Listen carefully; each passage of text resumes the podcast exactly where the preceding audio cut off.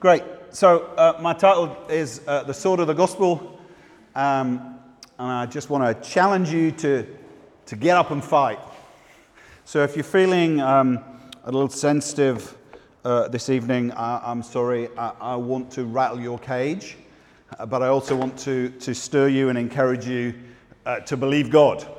Uh, and if you're in a church plant, you better believe God because you can look around and say, okay, you know, you get to a big church or you get to church gets to a size of 100, 150, you say, well, we got a building, we've got some money in the bank, we've got a lot of people, and you can easily stop believing God. You can start trusting your resources. But when you're at this level, you better believe God. You better say, if God doesn't come through for us, we're, we're, we're in a bit of a hole here, and this is probably not a good idea. And so I want to fill you with faith that God can do what He's promised to do. And I want you to feel like whether you, however you're very sensitive, a feminine lady, or whether you feel like, you know, I'm like Johnny and, you know, man, I'm like Paul. Oh, come on. You know, whatever you feel your disposition, I want you to feel ready for a fight. Uh, so the truth is, we are in a fight. Um, I think it was quoted at our Advance conference all the time, so I may as well quote it again. The Christian uh, life is not like a battle, it is a battle. So when you read stories in the Old Testament about battles, it may not feel very politically correct about kind of fighting and killing people and swords and stuff, but the truth is you are in a battle. And this situation that we find the, the um, the, the Israelites and their classic enemies, the Philistines or the Philistines, if you're from the United States, uh, you know, it's their classic enemies, and they're in a corner. The Israelites find themselves in a corner. So we read at the beginning the kind of odds. So in, in verse 13, verse 5, it says, The Philistines assembled to fight Israel. This is the odds 3,000 chariots, 6,000 charioteers, and they didn't even bother to count the soldiers. Soldiers as numerous as the sand on the seashore.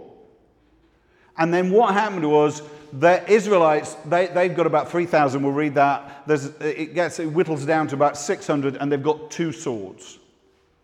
So, what is their reaction when they feel this pressure? Their reaction is, it says they, they hid away. And they basically find anywhere, you know, pits, cisterns, sewage pipes, you know, rocks, caves. They, they basically were finding anywhere that they could hide away. And I would say that if you're a Christian here today, that you will feel the temptation of like we are face, facing unassailable odds. I, I, I know that, that, that, compared to the, to the mainland, I know that Belfast is, has got more churches and more Christians, but basically you're still seriously outnumbered. You are seriously outnumbered. You know, and I, it was 10 years since I was last in Belfast. Uh, the reality is this, this, this nation has, has got more secular. It's not got more Christian. The reality is the odds against you are incredibly stacked. And the temptation you might have is to say, Well, I'm just going to duck and hide. I'm going to run for cover. Uh, and that is so easy to do. You think the odds against us. So you might be in a school or a workplace or whatever, and somebody says, What do you believe about that? It's usually about sexuality these days, but it could be about anything. What do you believe about that? And your temptation is, How am I going to respond to that situation? I'm just going to keep my head down. I'm just going to hide away. And the reality is, you find that the Philistines, uh, the Israelites, feel that, uh, the, the challenge so much that they're hiding away. Here's a quote from Tim Thornborough, who uh, uh, works for the Good Book Company but also writes on the Gospel Coalition. He said this The enemy would love us to shut up about Jesus. He would love us to think that the world hates us and that people will bite off our heads if we dare to mention Jesus to them. My word, I'm not going to invite them to the carol service. You know, I, I, that we've got this alpha course or we've got this course to find out about Jesus. No, no, no, no, no, no, no. You know, I've got far too much to lose. They, I don't want to do that. The enemy would say, don't do that. He'd love us to have a bunker mentality in churches where we cut ourselves, cut ourselves off from relating to the world. And I would suspect that even, even, and I don't know this place, so I'm not saying this with prejudice, you could drive up and down that Ormeau Road and you could find churches that are doing church but the reality is, it feels so difficult to do church in a, in a world that, that doesn't like Christians. They'll just close it all down. We'll go through our Sunday meeting, we'll do our thing, and there's less and less people coming, and, and the age, the population's getting uh, in the church is getting older and older, and it's just we'll just closed down because it's too scary. It's too scary to push out. Uh, the, the, the, the, enemy would love us to have a bunker mentality in churches where we cut ourselves off from relating to the world, where we buy into the media, and when we buy into a media fueled mentality which says everybody hates us, we're much more likely to stay in the cozy security of our fellowships and fail to reach out with the gospel of hope. That is a huge temptation. So that's what happens. We've got small groups uh, in Godfirst. That, that, we always want to say to them, look, you need to be reaching out with the gospel of Jesus. And it's almost like the little kind of little indicator goes back and says, no, no, no, we just need more time to be loving and eat meals together. And you say, come on, reach out with the gospel of Jesus. And they, no, no, no, we just need time for discipleship and loving each. And it's like you constantly, because it, it's natural, you feel, I don't want to stick my neck out. You know, you hear about bakers in this town who stick their neck out. You know, you hear about nurses who wear crosses and say, Can I pray for you? You lose your job. It's a dangerous world out there, you know, as they said in the, the, the Hobbits. You know, you better step out of your door. It's dangerous. And if you're a Christian and you're going to live an engaged Christian life, it's a scary world. You know, in education, health, whatever you're in. It's a scary world. And the truth is, the church feels like it's melting away. This is a, a newspaper headline from some years back now because uh, you tell by it, was Archbishop Carey. But basically, he said, and this is like my word, panic, the church is on the brink of extinction. You know, and here's the graph. Here's the graph. Here's a 1.2 million people attending. This is at Church of England. And look at what's going to happen. Look at where we are. This is 2010. Look at what's happening. You know, less and less. The church is basically, it, it, we're on the back foot. It says that the Israelites were held, uh, hiding in caves, melting away. And so we face a grave situation. And not only is the, uh, they scared and hiding and melting away, they've got no weapons. It says actually in, uh, in uh, verse, verse 19, it says, Not a blacksmith could be found in the whole of land of Israel because the Philistines had said, otherwise the Hebrews will make swords and spears. So the Israelite went down to the Philistines to, uh, to pay to have their plowshares and mattocks, and it gives you a price list if you want your goad sharpening, whatever. And it says, So on the day of the battle, not a soldier with Saul or Jonathan had a sword or a spear. There's two swords. So there's thousands and thousands of enemies and two swords. You think, this, well, let's just stop now. This is not going to end well. Let's just stop now. But the truth is, that they had, a, it feels like the world has all the weapons. So I don't know if you saw in the last election that, that I, I won't tell you what that party I vote for. Not the one in power, I'm sorry. But, uh, oh, I just did. Uh, but the Liberal Party, the guy who led the Liberal Party, a guy called Tim Farron, Farron, is an evangelical Christian. All they wanted to ask him was what? You can tell me at this point. What do you think about gay marriage?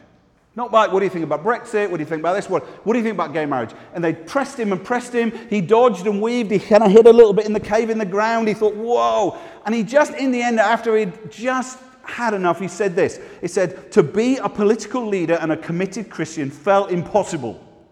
In other words, you can't live out there as a committed Christian in this world with all the opposition. It feels like the enemy's got all the weapons. I just quit.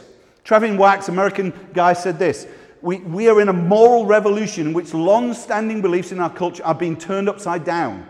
As expressive individualism, I wish I had time to unpack that for you, spreads and becomes a dominant worldview in the world. Basic Christian teachers are now considered not only old fashioned, it's what like when I was a kid, you know, I'm born in 1960, old fashioned, not just problematic. I've got some questions about evolution and science. Now, you're extreme and heretical. You know, where they used to burn witches, churches burnt witches. You know, I'm not saying that was the right thing. Now, you say, I've got this view on gay marriage, like Tim Farron, you'll be burned. It feels like the world has all the weapons. And what happens is that the, the, the, the Israelites had to go to the Philistines to get sharp. I think it's really interesting they had to go at the Philistines to get sharp. Uh, um, and there's almost like the temptation is okay, the, the, the, world is really against us. What we need to do is we need to learn from the world to get better at doing what we do. And I'm not saying, you know, we've got a data projector, it's very modern, and, you know, and we'll have a website, and it's, I'm not saying that, but there's a temptation to say what we need to do is to, because the world is winning, they must have the right answers, we've got to become like them. A guy in 2008 in the Sunday Times, uh, Matthew Parris, uh, he's not, he's an atheist, uh, uh he's, he would say, you know, I'm, I'm a, a long way from being a Christian. But he said this, and I think it's really interesting. This is about the idea of shall we go and become like the world? You know, let's blend in with the world, and it's fine. He said this in 2008, I think it's so profound. He said, It is time that convinced Christians stop trying to reconcile their spiritual beliefs with the modern age. Now, I'm not saying just you know, dress up in old fashioned medieval clothes and do medieval style meetings and what. I'm not saying that, but I'm just saying is, well, maybe if the world finds, you know, the, our view on marriage a little bit difficult, hey, let's just move that one. Maybe if, our, if the church finds our view on sin a little bit difficult, we'll, we'll just move that one. That's what he's saying is it's time that convinced Christians stop trying to reconcile the belief to the modern age and understand that if one thing comes clearly through every account we have of Jesus' teaching, that his followers are urged not, are not urged to accommodate themselves with this age, but into the mind of God. And he says, inclusive, moderate, and sensible Christianity is inching its way up a philosophical cul de sac. The, word, the church stands for revealed truth and divine inspiration, or it stands for nothing. In other words, the answer is not just to become more like the world. The answer is you've got to say, we've, we've only got one sword. This is the answer. So, so my, my, um, my title's called the, the Sword of the Gospel, so it gives you away. But basically, there's one sword. We used to play this game. I'm going to get my Bible actually to wave it around. It's too, in, fact, I'm in a bit of a difficult situation with my Bible because my eyes are so bad. that I'd need to have a huge Bible to be able to read it. So this is very good for waving around. but actually, I'll read it on my iPad, but it'll work. You know, we used to, we used to play, this, play this game one game when we were kids at Sunday school, we used to play this called the, the, the, sword drill. I don't know if any of you used to do that if you went to Sunday school when you were young. And you'd put your arm under your shoulder and you'd say, unsheathe your sword. This is taking some of you back, and others are thinking, did you do that? It's crazy. And then we'd say this we'd say, the sword of the Spirit is the Word of God. And then they'd shout out a Bible verse, and it was the first one to get there and read it. Man, I was good. I didn't know my Bible, but I was competitive. you know, I was good. And it, but it taught me this that this is, this is a sword. You know, and, and the Bible says that. It says that in Ephesians 6. It says, Take the sword of the Spirit, which is the Word of God. In other words, it's talking about what happens when you feel under attack. You could do a whole sermon series on it about shields of faith.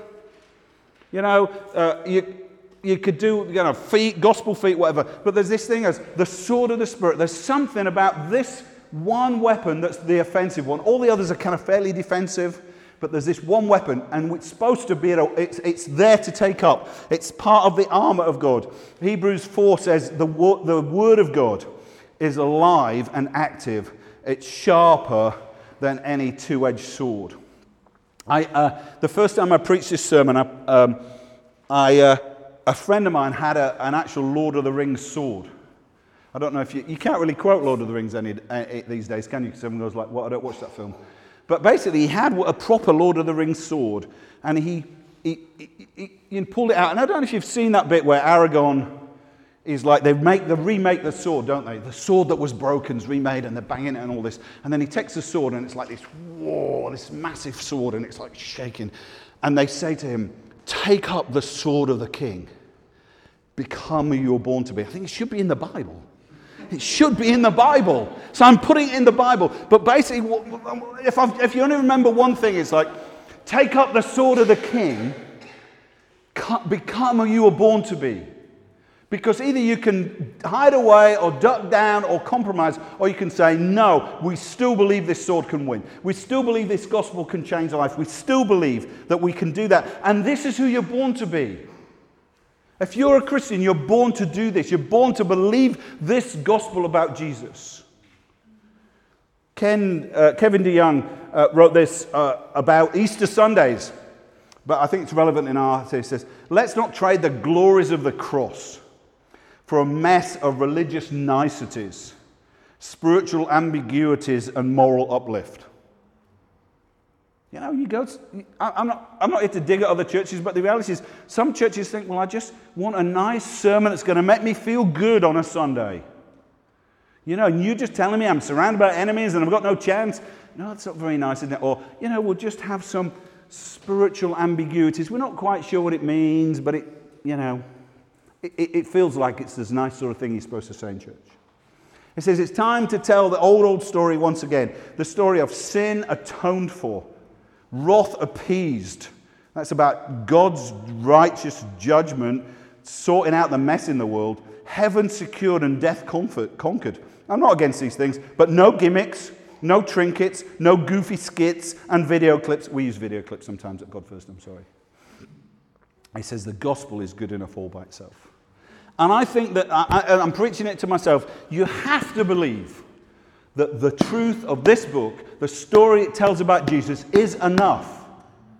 We've got to believe that because otherwise, if we don't believe it, then we're just going through the motions. So that's the situation. The weapons are, we've got one weapon, we've got to believe God.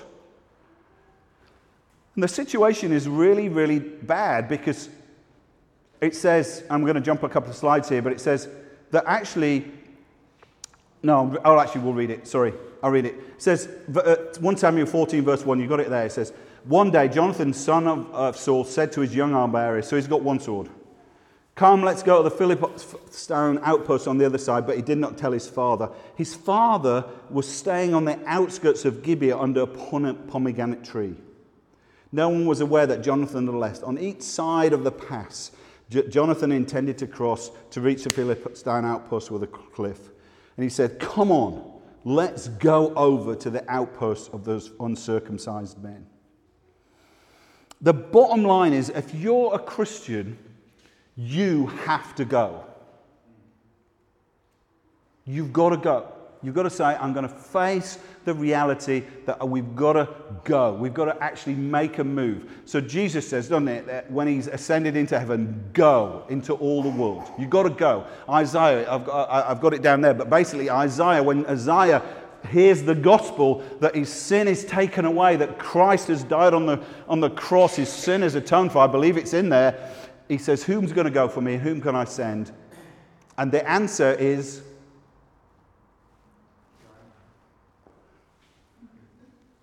Say it for me. Oh, not me. Not me.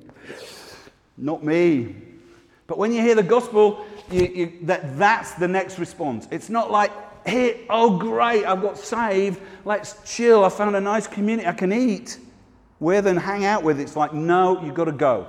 And he says, then God says, go. And Jonathan says to his armor, Come on, let's go. But his dad, in contrast, is out of the game. He's under the pomegranate tree. And I, I feel like, man, sometimes I'm under the pomegranate tree. In other words, he's just resting under the tree. He's basically saying, There's nothing going to happen. It can't be done. We can't win. We can't plan a church. We can't change Belfast. Uh, you know, we can't see God transform it. Let's just sit under the tree. Martin Luther King Jr., who faced incredible odds when it came to uh, you know, the oppression of, uh, blacks in, in the United States. like, who can change that nation? You know, for years and years and years, they'd been under what was basically apartheid. He said, let's, let's believe God. The ultimate measure of a man or woman is not whether where he or she stands in the moment of comfort, but where he or she stands in the time of challenge. Folks, this is a time of challenge. Cheltenham, my place where I live, it's a place of comfort. It wants to draw you in and sit you on your sofa under the pomegranate tree, watching Leeds United on Sky Sports. You know, that's what I want to do. I just want to, ah. Oh. And we're not to be there. Francis Chan said this Our greatest fear should not be, uh, our greatest fear should not be of failure but of succeeding in life at the things that don't really matter. My uncle is 90 years old, he's not a Christian. He succeeded in life and he's about to die. And he's realizing for all my money and all my impact in the city of London, I've succeeded in life in the things that don't matter. And he says to me, and he says to my wife, he's a little bit, uh, he keeps repeating himself because his dementia's kicking in. He just says, You know, there's just something about you guys. What is it about you guys? And he's realizing he's succeeded in life at the things that don't matter.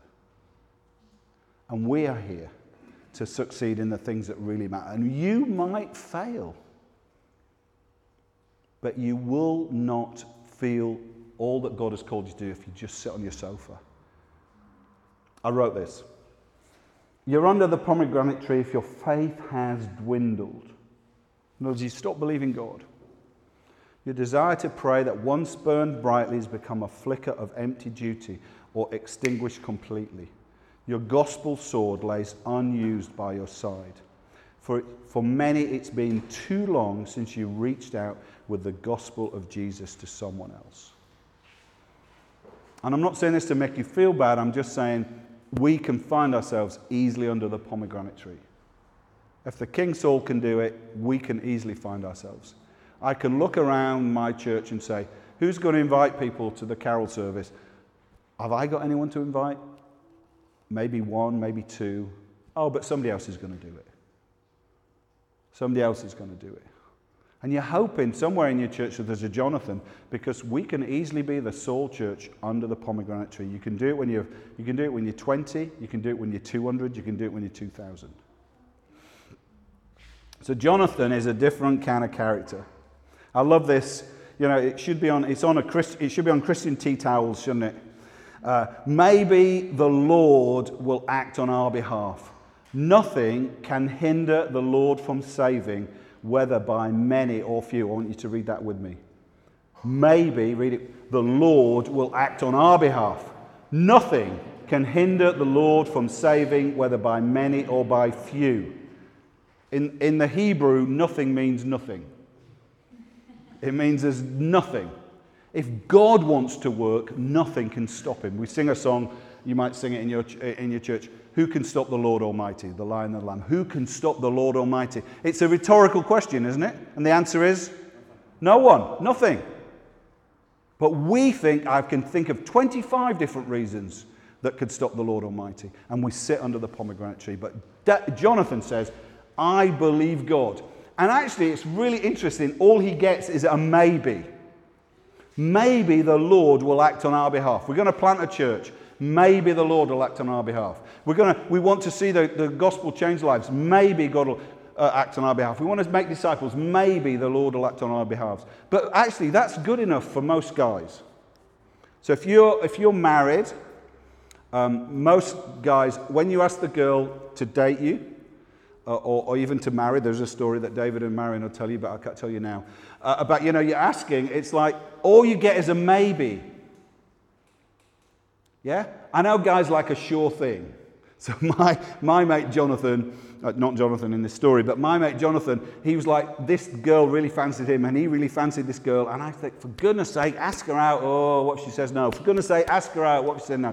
In the end, she had to have her friends, text, she had to text Jonathan and say, please, will you ask me out? I'll say yes. and then he asked her out. They're married now and they're doing fine. But you know, guys, we, you know, if you like a girl, you just think, well, maybe. Yeah?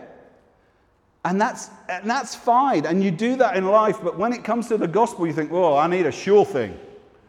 I'm only going to ask that person to the carol service if they first fall on their knees before me and say, What must I do to be saved? And that'll be my sign that they need to be asked to the carol service. You know, that's a sure thing. They're definitely coming then. So I've got this guy who I play golf with, and I ask him all the time, and he just says, No, I'm not interested. And I can I keep asking him, and he's like, No, I'm not interested, because maybe, maybe one time he'll say yes.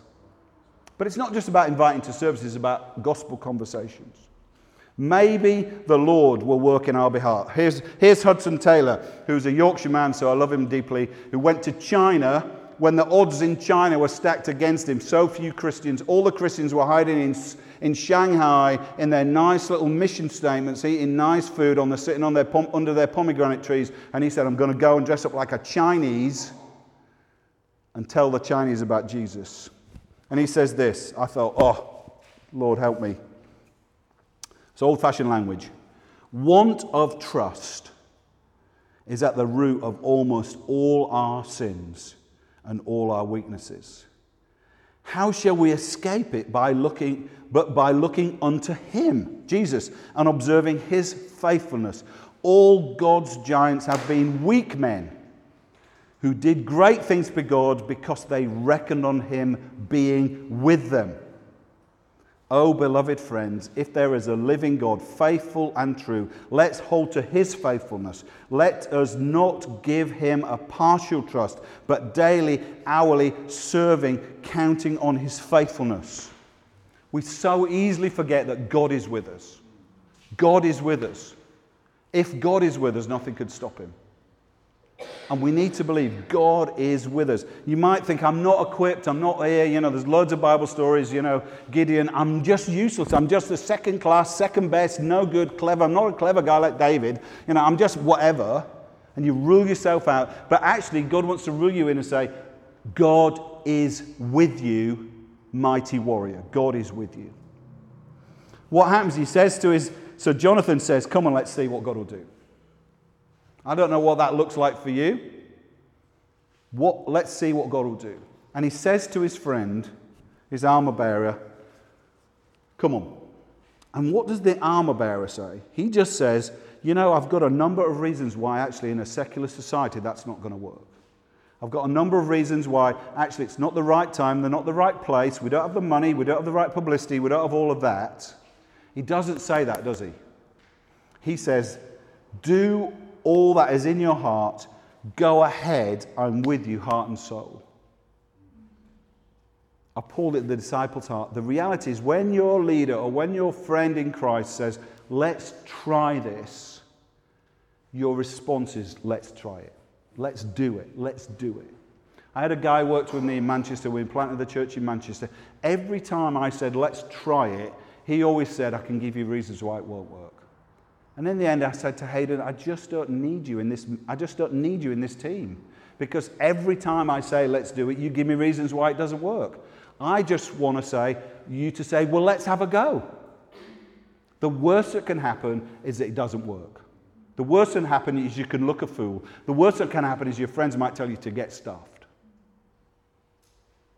But the best that can happen is God might work on our behalf and save a few. I wrote this Fight, faith is learnt by fighting your battles alongside people of faith. It's not learned in meetings. So you don't learn faith by listening to me. I might stir faith, but you learn faith by going and doing. It's not learned in committees, Lord help us in churches. It's not even learned in meals together. It's learned in meals together where somebody says, Shall we go and leaflet our street? Shall we start a kids' club? There's a lady in our church, I need to watch the time because I've got a plane to catch. There's a lady in our church says, let's, let's do a kids' club. Let's do a toddler group. And I said, Go ahead, I'm with your heart and soul, let's do it. So she finds a hall, she gets a bunch of people, she runs it, she's got mums coming, mums coming, mums coming, they can't fit them all in.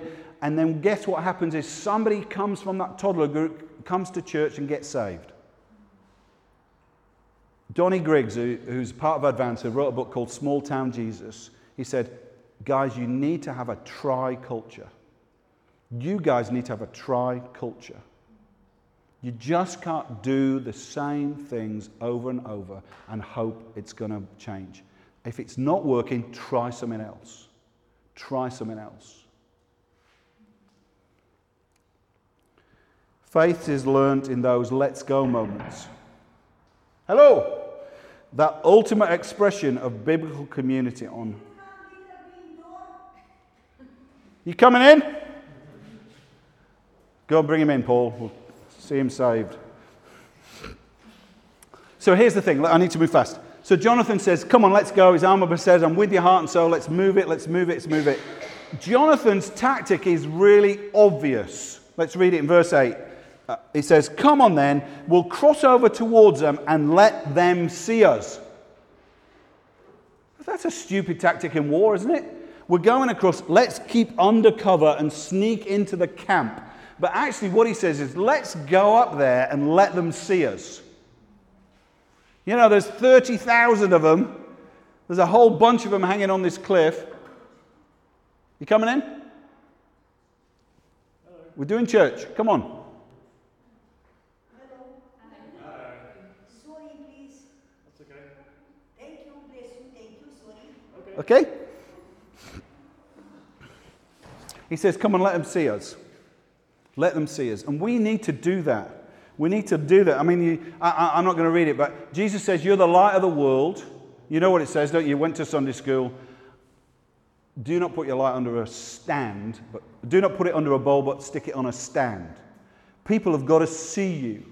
Peter says, uh, uh, well, actually, no, Jesus says afterwards, he said, Do not put it on a, a bowl. Instead, put it on a stand. It gives lights to everyone. In the same way, let your light shine before others that they may see your good deeds and glorify your Father in heaven. The people have got to let them see you. Uh, Tim Chester and Steve Timmis wrote this in their book, Everyday Church. It's not simply that ordinary Christians live good lives that enable them to invite their friends to evangelistic events. Our lives are evangelistic events. I like that, view. Our lives are evangelistic events. The way you live your life is an invitation to follow Jesus. Our life together is an apologetic, it's an ex- a reason why it's true as ordinary, unassuming individuals, that would be you lot and me, doing nothing more spectacular than being good neighbours. But, but over a few years, they are building credibility in their community through simply being the neighbours everybody want to have. We have not seen miraculous fruit in our community, but we are working, our, we are believing for our neighbours, aren't we, Nates? We're believing for our neighbours. So we had a bonfire a few weeks ago, and like for the first time, our neighbours came. And we thought, oh, it's amazing breakthrough. Our neighbours came. One of them were new neighbours on the street, and they spoke, banged on the, they, they spoke to the person that lives next door, and they said, How do you get to know people on this street? And they said, You need to go down. They called me Warren, so they didn't know me that well. You need to go down and knock on Howard's and Naomi's door because they know everybody on this street. They've always got people around their house. So they came, didn't they? And they had a chat with somebody from our church about Jesus. And they weren't scared, they weren't freaked out. And I'm thinking, we, you know, I wish it was more spectacular. I wish it was more dramatic. I wish that he was, you know, I, he was walking down the street and my shadow fell upon him and he suddenly got saved. But actually, we're just trying to be good neighbors. We're just trying to let them see us. Just going to say quickly in this before we keep going. The, the, the, the thing is, that's a rock climb. Evangelism is a rock climb. I don't know if anybody's ever been rock climbing. Has anybody been rock climbing? Oh, you're nodding. You radic- radicals there, Susie. Been rock climbing. The rea- uh, if you've been rock climbing, uh, is, it, it, it's, a dangerous, it's a dangerous game, isn't it? You know, you, okay, you can get roped up and feel like this, but the reality is evangelism and church planting is a rock climb. Jonathan and his armor bearer had to go and climb this cliff. So it says, let's climb up. Let's climb up. You know, basically, you get this situation where you think, okay, we're 20 people. We've got this venue, but we need to reach for the next thing. You know, oh, and you're hanging on by your fingertips, and it, it's a rock climb, and you think, we might fall off. Guys, it is a rock climb. Just, it's not a coach ride, it's a rock climb. And you will feel like that. You'll feel at times like, man, we're going to fall off. It feels like dangerous doing evangelism with your friends and being a, it's a rock climb. You think you're hanging by your fingertips, it's not going to work. But this is a rock climb. Sometimes there are times when it's easier. There's times, you know, that if you find people that are like you, that it's easier. But the reality is, if you want to reach the streets down the back here, this is a rock climb. If you want to reach across the road into Catholic neighborhoods, that is a serious rock climb. And that's okay, but you need to say, okay, this is, we understand what we're undertaking. Idealism goes out the window when you're rock climbing.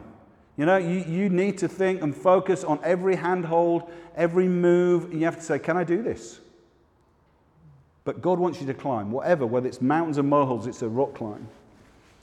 And then the, the, a couple of things just to finish is how do you know God, how do you know it's working? How do you know God's favors with you? They say this really interesting thing, don't they? They say, Come on, let, let them see us. If they say, Come up to us, and we'll give you a good kicking, that's basically what they say, is that's a sign that God is with us. Now, there's loads of churches say now the sign that God is with you is you're going to have a nice car and you're going to have a nice community world and you're going to have all these lovely things happening to you. That's the sign that God's with you. Now, I'm going to tell you they're not telling you the truth. The sign that God's with you is that you're going to get opposition. How do we know that? Because Jesus, God was with him, eh?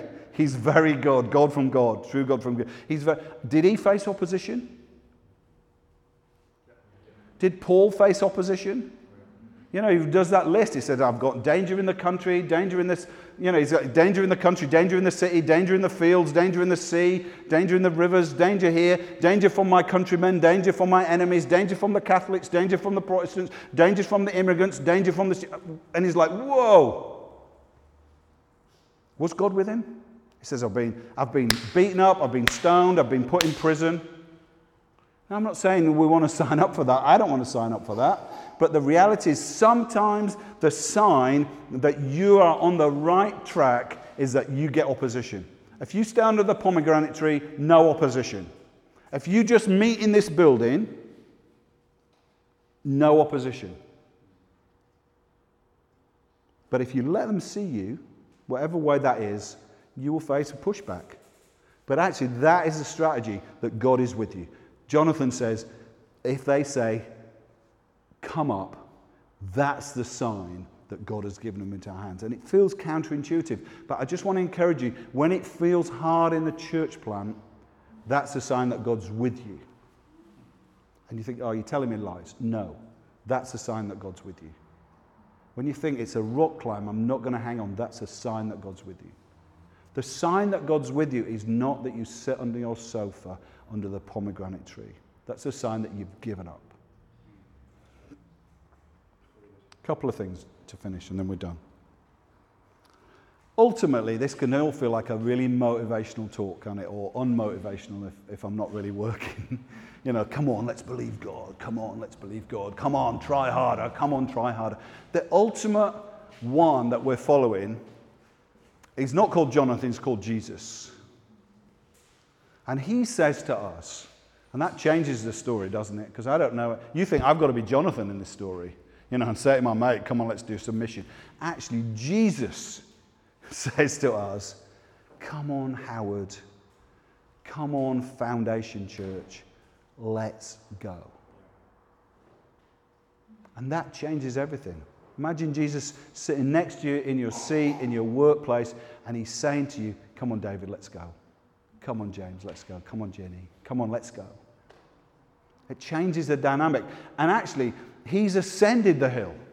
You know, this, they had to go up to this hill to win the victory. It says, Who can ascend the hill of the Lord?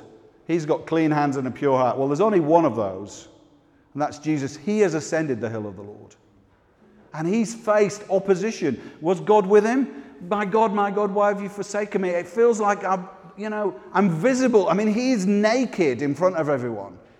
You know, let them see you. He's, he's lifted up, they says, high is lifted up. He's in the darkness. It feels like this is worse. Everything, the might of Rome and everything is stacked against him. All his friends abandon him, but he goes up to the hill and wins the ultimate victory. It says this in Hebrews let us throw off everything that hinders. Oh, it's so hard. And the sin that so easily entangles. God, I don't believe you. And let us run with perseverance the road marked out for us, fixing our eyes on Jesus, because he's been there, the pioneer and effect of our faith. For the joy that was set before him, he endured the cross, scorning the mocking and the shame, and sat down at the right hand of God. Boom. Consider him who endured such opposition from sinners so that you, don't grow weary and lose heart. God is committed to you not growing weary and losing heart. The answer is not advance. It's not guest speakers. It's not David. The answer is consider him who faced opposition from sinful men that you do not grow weary, I've given up, and lose heart, I've lost faith. No, consider him because he's ascended the hill. and we go and say, Jesus, I'm with your heart and soul. Do whatever in your heart, Father. I'm with you, heart and soul. So, what happens is a victory, doesn't it? Now, I'm not promising that if you go and invite your neighbor to the carol service, suddenly the whole of what's your town called? The place you are, Coomber? Comber. Comber Patch. You know, if you invite your neighbor, that suddenly the whole of Comber is going to become a Christian. But actually, the reality is sometimes, and I haven't got enough of these stories. If I was a proper Christian, I'd have better stories than this. I'm going to tell you one story that's too, too old, but let me just read this and we're done. The Philistines fell before Jonathan, so they climb up. They let him show there's like two of them and a thousands, one sword. Says the armor bearer followed behind. I presume he had the sword. I don't know what Jonathan had. Maybe Jonathan's just said, Come on, in that first attack, Jonathan's armor built killed about 20 men in, in an area of about half an acre. That's like your estate, or like four or five houses that you live in. It says, then panic struck the whole army, and those in the camp and in the field, and those in the outposts, and the raiding parties and the ground chuck. It was a panic sent by God. The Philistine armies melted away. And what's happened is then the Israelite army says, Victory is here. Let's go. So Jesus has done that for us. But we need to step in. This is my best story. I've only got one. This is my best story, and then I'm done. I'll read one quote and I'm done. We gave out a leaflet on the street. Nazy's heard this. He probably thinks, oh, I wish I had more stories. Lord, give me more stories. we gave out this leaflet on the street in Manchester to this lady who was shopping. She didn't really do anything with it. She grunted and stuck it in her bag. We didn't, you wouldn't have even, you know, when you came back, did you have any good conversations Nobody would have said, Well, we gave this to this lady and she stuck it in her bag. Nobody would say that. She took the leaflet and put it on her mantle. Interesting. Her son's coming out of prison for armed robbery. And she says to him, You need to go to that church and get yourself sorted out. Now, what had happened in prison was this guy had seen a, a, a light coming towards him and he heard a voice saying, Romans, I can't remember what it was, 9 11. If you believe in your heart, you probably know what the actual verse is. If you, if you believe in your heart and confess with your mouth, you will be saved. And so he says, I believe, I believe, I believe. But he didn't really know what it was. She gives him the leaflet. A guy's preaching. My friend is preaching. There's about this many in the room. He comes in, sits on the side the guy says, Do you want to become a Christian? The, guy preacher says, Do you want to become a Christian? He came and knelt down at the front. Everybody else like sat on their hands, like in true British style. We get with him and he prays this most amazing prayer. He just was so ready to get saved. Now I think, well, that's a great story. A guy, an armed robber, got saved. He goes home and tells his mum, and over three or four months, his mum gets saved. And she'd had multiple partners, multiple kids with multiple dads. She'd suffering drunk, drink problems. She comes and gets saved.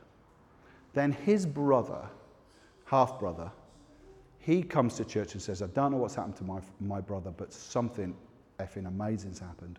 And he comes to church and he gets saved. And then their friend who lives next door says, What's happened to the McGuinness family? And she gets saved. And then her friend and her other friend, then they came, and one of them got saved and one of them didn't get saved. The guy now who'd never had a job, been in prison, he said to me, I can't stick a job. He, took a, he, he, he ended up getting married to a great girl in the church. He, he, he got a degree in IT. He now works for the university doing IT, and he's an elder in the church in, uh, in the Newfrontiers Church as was in Blackpool. So every time I have a leaflet in my hand, I say, Who knows what God will do? Nothing can stop the Lord from saving, whether by many or by few. I long for that story. And I, am not telling it to look good because it's too long ago, Naomi, isn't it? It's too long ago. And I feel like, oh, God, I'm going to pray. Father, we pray for just those moments where you suddenly were bold and we're brave, whether it's a leaflet or a conversation, And suddenly it's one, and then another, and then another, and then suddenly it's 20 in half an acre. God, we pray, stir this church to believe you. Stir me, stir us, stir Johnny and his team to believe you for gospel advance. Let me finish with this quote. This is a kind of come on, let's fight, and then I really need to wrap up. This is William Booth, who started the Salvation Army. He started it in small halls like this. This is what he said Well, women weep as they do now, I'll fight. While little children go hungry as they do now, I'll fight. While men go to prison in and out and in and out as they do now, I'll fight. While there's a drunkard left, while there's a poor lost girl upon the streets, while there remains one dark soul without a light of God, I'll fight. I'll fight to the very end. Father, we just pray, give us that sense of your stirring and moving us to believe you. I pray that you do something in this church, you do something in the churches of this nation, Lord, that they would stir us to believe you. With the one sword in our hand, with God as our only help, we say, God, would you stir us? Would you move us? Let salvation visit this church. Let discipleship and motivation and trusting you visit this church. Lord, we say we reject the pomegranate tree. We reject trusting, just going through the motions. And we say, Lord, would you work on our behalf? Because nothing could stop you when you want to save. Amen.